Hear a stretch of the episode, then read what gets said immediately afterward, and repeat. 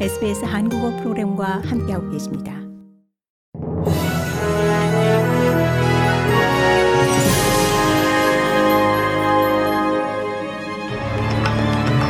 (2023년 1월 31일) 화요일 아침에 SBS 한국어 간추린 주요 뉴스입니다.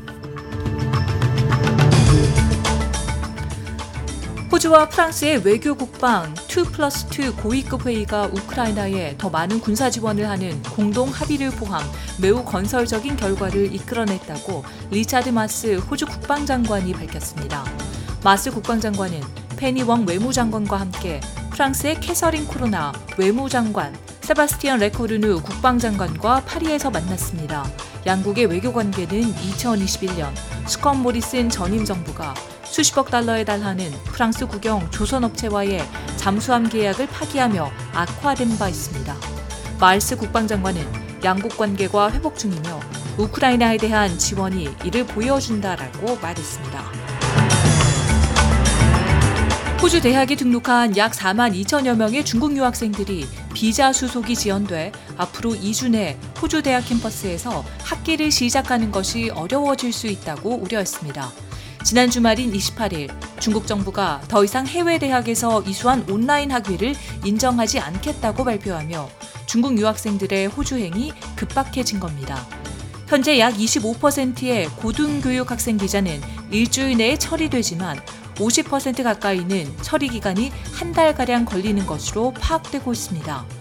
유학 부문 종사자들을 대변하는 단체 호주 유학생 협회의 필 허니우드 대표는 지나치게 촉박한 통지로 인해 학생들의 이동에 어려움이 생겼다라며 학생들의 이동이 최대한 원활할 수 있도록 최선을 다할 것이라고 밝혔습니다. 다음 달 호주의 기준금리가 다시 0.25% 인상되고 8월까지 총 4번 인상될 것으로 예상되고 있습니다. 이로 인해 생활비와 부동산 시장에 더 큰 압박이 가해질 것으로 우려됩니다. 기준금리 인상이 확실시되고 있는 것은 소비자 물가 지수가 지난 12월 높은 소매어 판매에 힘입어 새로운 최고치인 8.4%를 기록했기 때문입니다.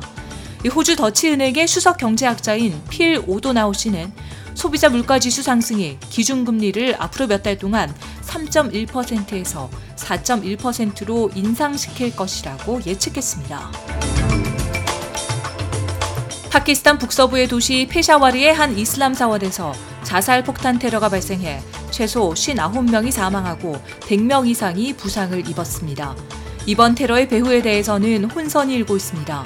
TTP라고 불리는 파키스탄 탈리반의 무하마드 코라사니 대변인은 TTP가 이번 공격과 관련이 없다고 밝혔지만 앞서 TTP의 고위급 관리 몇몇은 이번 테러가 작년 사망한 TTP군의 칼리드 코라사니에 대한 복수라며 이 배후를 인정하는 발언을 했기 때문입니다.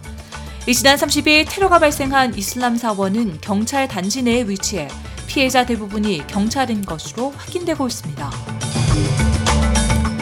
고국에서는 로이드 오스틴 미 국방장관이 한미 국방장관 회담을 위해 1년여 만에 한국을 찾았습니다.